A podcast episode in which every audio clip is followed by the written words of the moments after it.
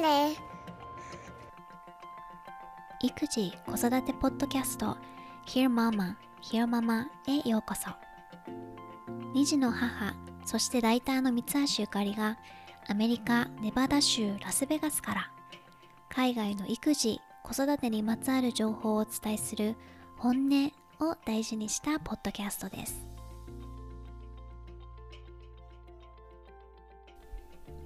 ひよママをずっと聞いてくださってる方もまた今回が初めてという方もウェルカムです。今回はなんと50回目のエピソードとなります。やっと50回。Apple Podcast で初回配信日を確認したら2019年の3月9日でした。ということは長男くんが10ヶ月ぐらいの時に配信を始めた。ってことになって、まあ、スタートから1年半でやっと50回目のエピソードを迎えることができました。で、そんな記念すべきエピソード50なんだけれど、今回は主にフリートークにしたいなと思います。題してツイートするように話す回。最近の子育ての勝利と失敗、ポッドキャスト市場の話、あとまあ長男がプリスクールに行き始めたのでその話なんかを、まあ、テーマを変えていくつか話していきたいと思います。なぜ今回フリートークにしようと思ったか？その普段はテーマを決めて毎回、まあ、違うテーマでお送りしてるんだけれど、うん、本当は Danish Way of Parenting っていうデンマークの、まあ、子育てについて書かれた本を読み始めてその内容を紹介するつもりだったんだけれどそれが残念ながら不発に終わったのででこの、まあ、話も後で少しだけしたいと思ってます。ではまずひよママの話からすると、えっ、と人気エピソードをせっかくなんで紹介すると、まあ、ずっと前に録音後期でランキングエピソードランキングを紹介したんだけれど少し変わったかな。で、配信プラットフォームをサウンドクラウドからアンカーに変えたので、それもまあ原因ではあると思うんだけれど、ひよまま人気エピソードトップ3は、えボリューム、もうめちゃ最近のボリュームばっかりだけれど、46、幼児のだだっこに向き合う。エピソードと、あと、ボリューム47が第2位、子供への失敗という贈り物。第3位が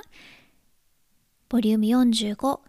子供の待つ力は練習することで鍛えられる。の3つです。最近聞き始めました。ひよママっていう方はこの辺のエピソードから聞いてもらうと良いかもしれないです。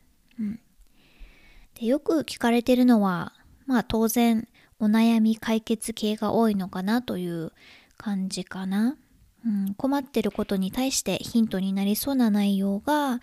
まあ、よく聞かれていてそもそも私がひよママをやっている理由でもあるのでそれが。で今後は、うん、インタビュー的なものとか対談形式でどなたかを迎えてお話をするみたいなのもやっていきたいとは思ってます。うん、それこそねあのツイッターで絡ませてもらってるママさんとかとなんかおしゃべりするのも楽しそうだなとか 思ってるんだけれどまあちょっとまだ妄想の段階なんですがこうご期待かな次男くんの授乳中とかあの特に赤ちゃんの部屋で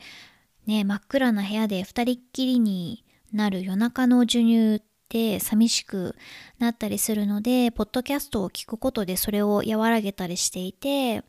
子育てジャンルのものはまあ定期的に聞いています。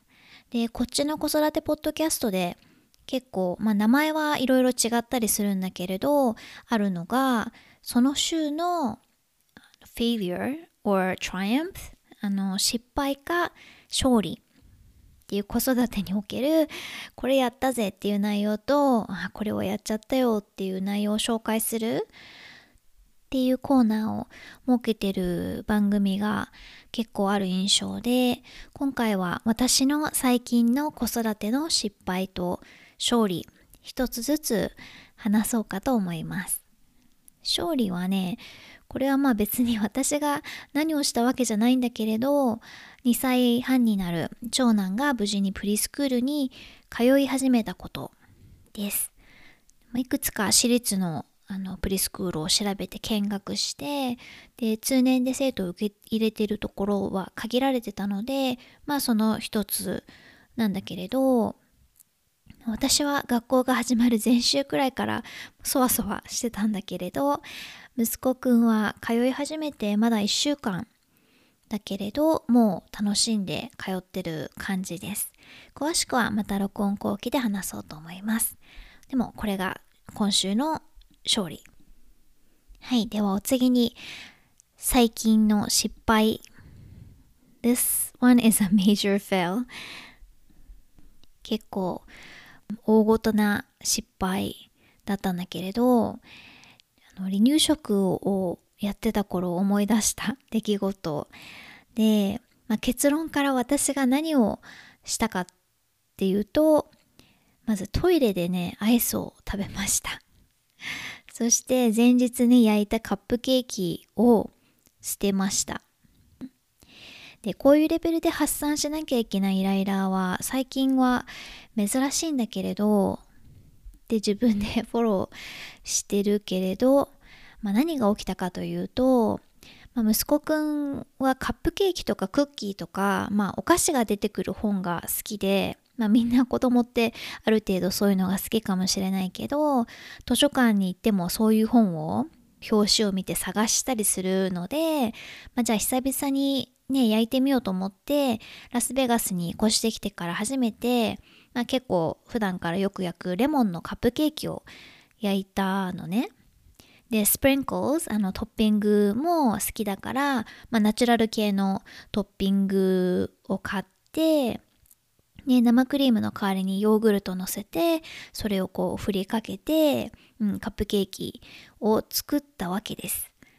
でハプニングがあった、まあ、前日にそれを食べてで、まあ、美味しかったみたいで全部完食して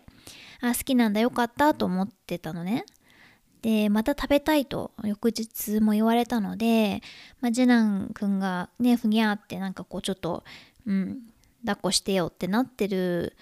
時に、まあでも食べたいと言い出したので、それを優先して用意したら、結局、なんか一口も食べずにいらないってなって、でも、キーってなってしまったという。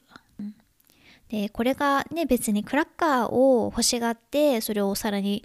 ポポポって入れて、はいどうぞってやって、それを食べないって言われたんだったら別に、あ、そうじゃあいいよってなったと思うんだけど、その時はなんかその長男のリクエストに応えるために面倒だしタイミングも悪いけど用意した感がすごく強かったのでこうキーとなってしまいましてで長男は離乳食も本当に食べなくて毎回食べさせるのに最低1時間とか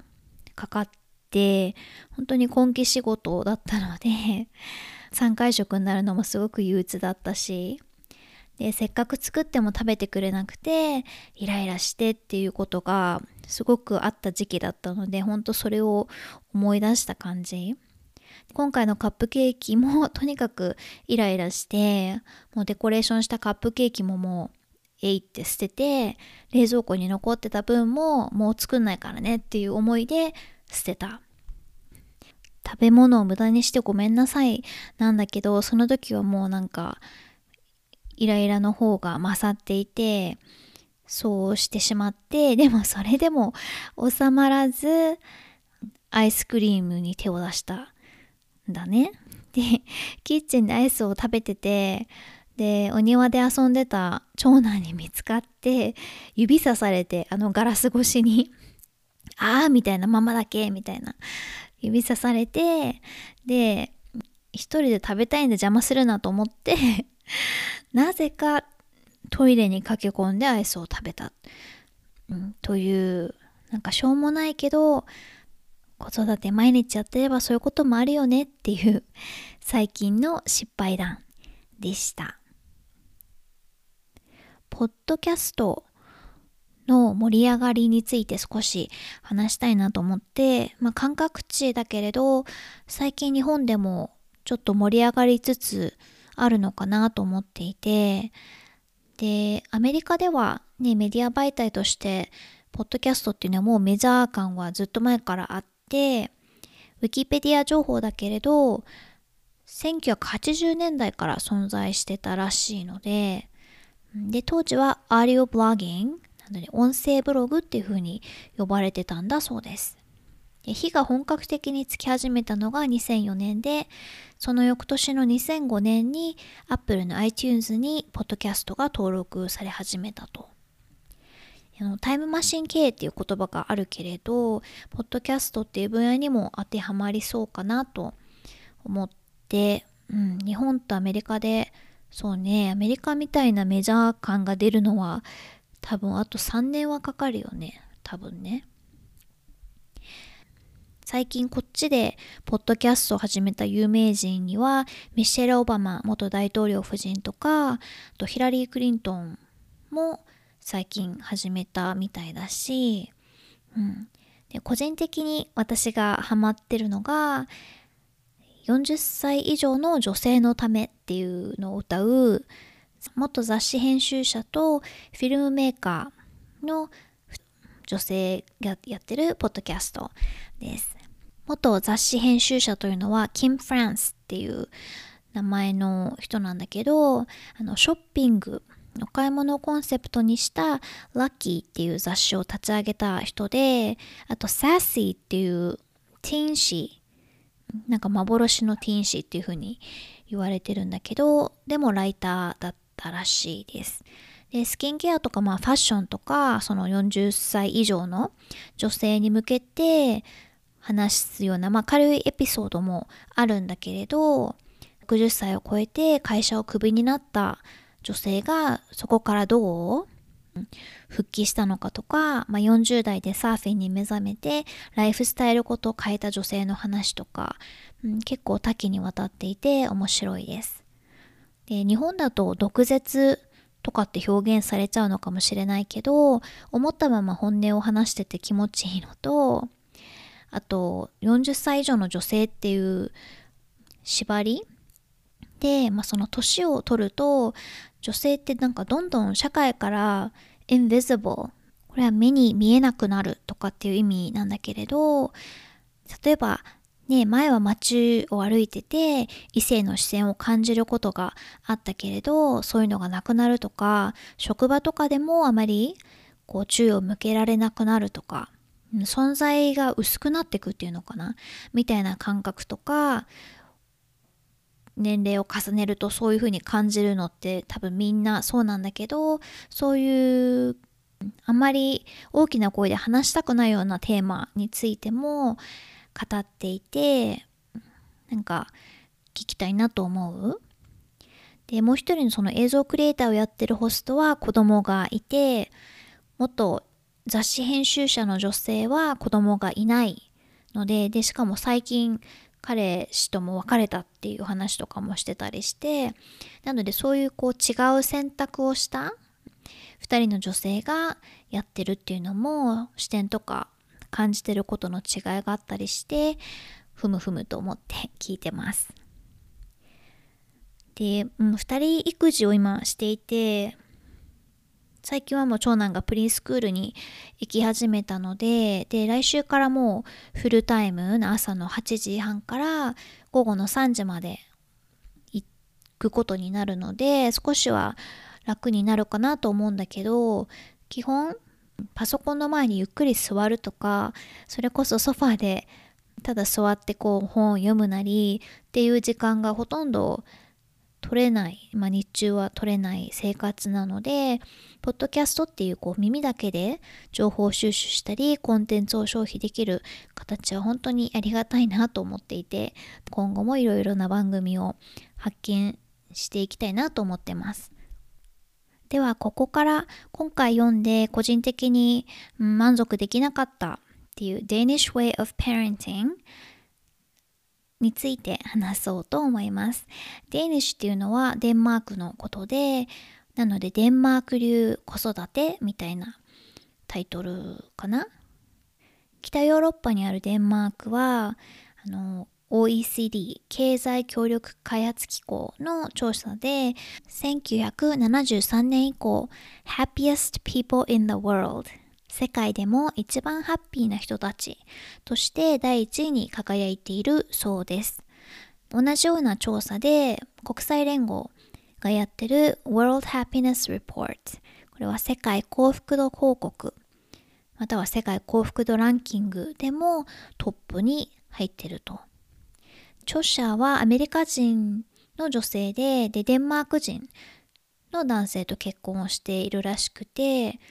この本を通してなんでデンマークの子供また親がハッピーなのかっていうのを紐解こうとしたらしいんだけれどで Amazon.com のレビューを見るとすごい高評価なんだよね。682件のレビューが現時点で集まっていて評価は5つ星中4.6なのでなので私の意見がま少数派では あるみたいです。でこれまでひよままで取り上げてきた本は自分が共感できるかっていうのと、まあ、何らか新しい情報なり視点をもたらしてくれるかっていうのが軸になっていてその本を読んでいてああなるほどなってこう思わずこうハイライトしたくなってこれはひよままを聞いてくれてる人たちにも紹介したいなって思えるかどうか、まあ、という意味ではとても感覚的なものではあるんだけれどで今回のこの Danish Way of Parenting に関してはあんまりね、うん、目新しさがなかった。これまで読んできた本にかぶってたり、うん、することが多くて、ってことは、その Danish Way、デンマーク流っていう部分が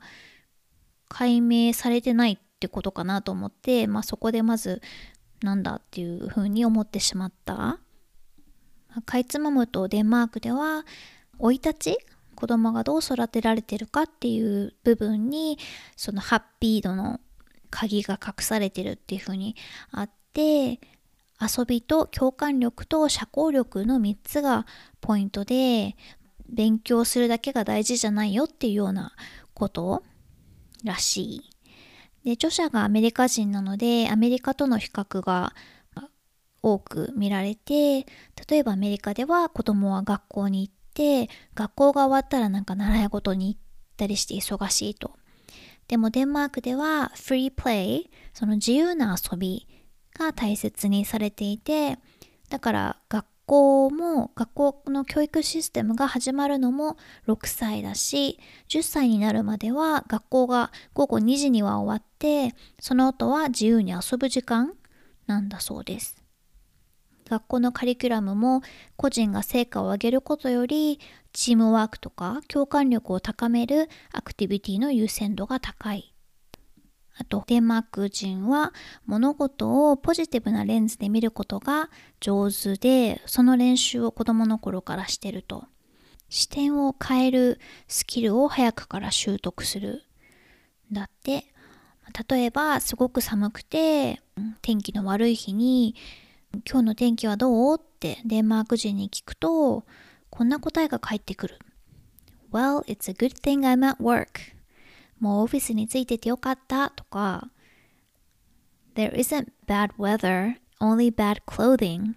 悪い天気なんて存在しないよ。服装が合ってないだけさ。とかね。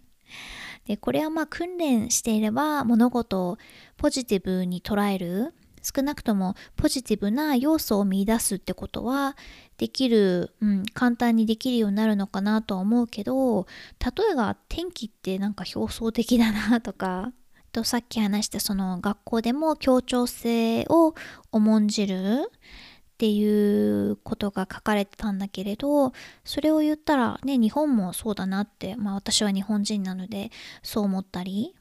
でも冒頭で話したその世界幸福度ランキングの2020年度版で日本は62位で前回に比べて4位後退してるんだって。うん、って考えると、まあ、社会としてその協調性が重んじられてるからっていうだけじゃ説明がつかないよなと思ったり。もともと Danish Way of Parenting という本は電子書籍として self-publish あの実費出版したらしいので、まあ、なんか著者の頭の中のことをタラタラと書いたふわふわした内容という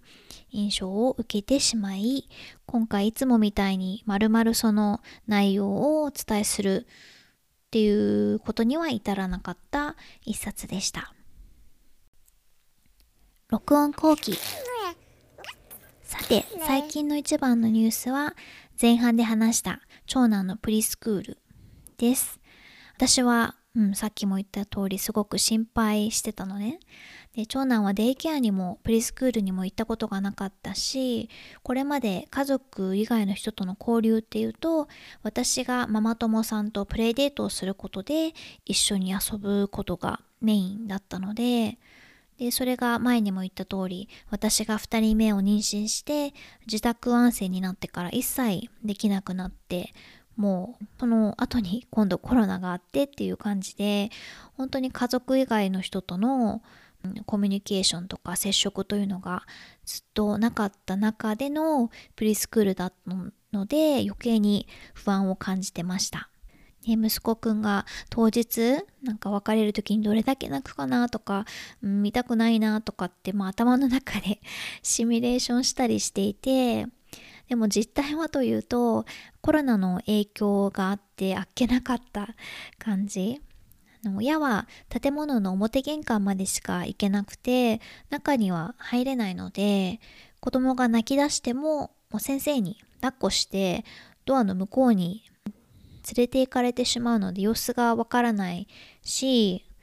あっけない感じ。で最初の3日間はドロップオフの時に泣いたけれどでもそんなになんかギャン泣きっていう感じではなかったしでも4日目は泣かずに、うん、入っていくことができました。長男は、まあ、性格的にも、まあ、少なくとも私が観察した中では積極的に輪の中に入ってていくっていうよりもまずはちょっと遠目で観察をして様子を見てからゆっくり慣れていく。ゆっくり慣れていくというか、まあ自分のペースで自分のやりたいことをするみたいなタイプなのかなと思ってたので、ソーシャルディスタンシングとかで人と距離を取るようになって余計に人への警戒心とか苦手意識みたいなものが助長されちゃったんじゃないかなと思ってたんだけれど結果は全然 OK だった。で、子供は親が思っているたくましいんだなと感心しました。これはもう完全に長男くんの順応性による結果だけれど、プリスクールが始まる少し前から学校の話をするようにしたり、まあ、学校ってこういうところなんだよとかで学校っていうセッティングが登場する本があると来週から行くんだよとかお友達とこんな風にお絵かきしたりするんだねとかって、うん、先生もいるねとかっていう風に、まあ、話をするようにはしてました、うん、言葉にして。なんかイメージが、うん、学校ってこういう場所なんだなってイメージがあるといざそういう場面に行った時にあそうかこれかって、うん、なんかただただ未知のわけのわからない 場所っていう風にならないかなと思って。あとはもう単純に、うん、学校が楽しいんだと思う。先生があのデイリーでメールを出してくれて、うん、今日の息子くんってまあその息子くんの名前の入ったメールが毎日学校が終わると届く仕組みで今日はこんなアクティビティをしましたっていう説明と息子くんの写真も添えてあってで最近だとそのトングで木のおもちゃを掴もうとしてる写真だったりとか消防車についてお勉強したらしくて火の形をした紙に貼り絵みたいなものを、ね、工作してたりとか。ということで、うん、学校は楽しい場所なんだなっていう風に感じてくれてるみたいなので、本当に嬉しい限りです。でコロナとかソーシャルディスタンスとかが子供に与える影響についてニューヨーク・タイムズの子育てメルマガが紹介していてまさに私が心配してた内容だったので読んだんだけれどその児童心理とか社会性発達の専門家によると2歳から5歳の年齢の子供がプリスクールで他の子供と交流することで何を学ぶかっていうと moral reasoning 道徳の理由付けなんだって They need to learn what is fair and what is right and they learn that from being with other children 子供は何が公平で何が正しいかを学ばなければいけませんそして彼らはそれを他の子と一緒に過ごすことで習得するのです。なので保育園とか幼稚園みたいな子供が集まる場所で学ぶまたは兄弟がいる場合はその関係から学ぶこともできるらしいんだけれどその子供同士が遊ぶことが何で道徳の理由付けを学ぶことになるのかというと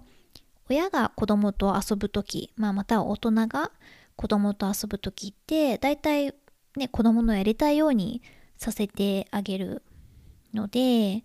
ね、どのゲーム遊ぶって言ったら、まあ、子供が好きなのを選んで子供は自分のやりたいことが叶う状態でもお友達同士だと自分の思う通りにならないこともたくさんあるんだよっていうことを学べるからと。で同じ年齢の子供と集団で過ごす環境がないからといって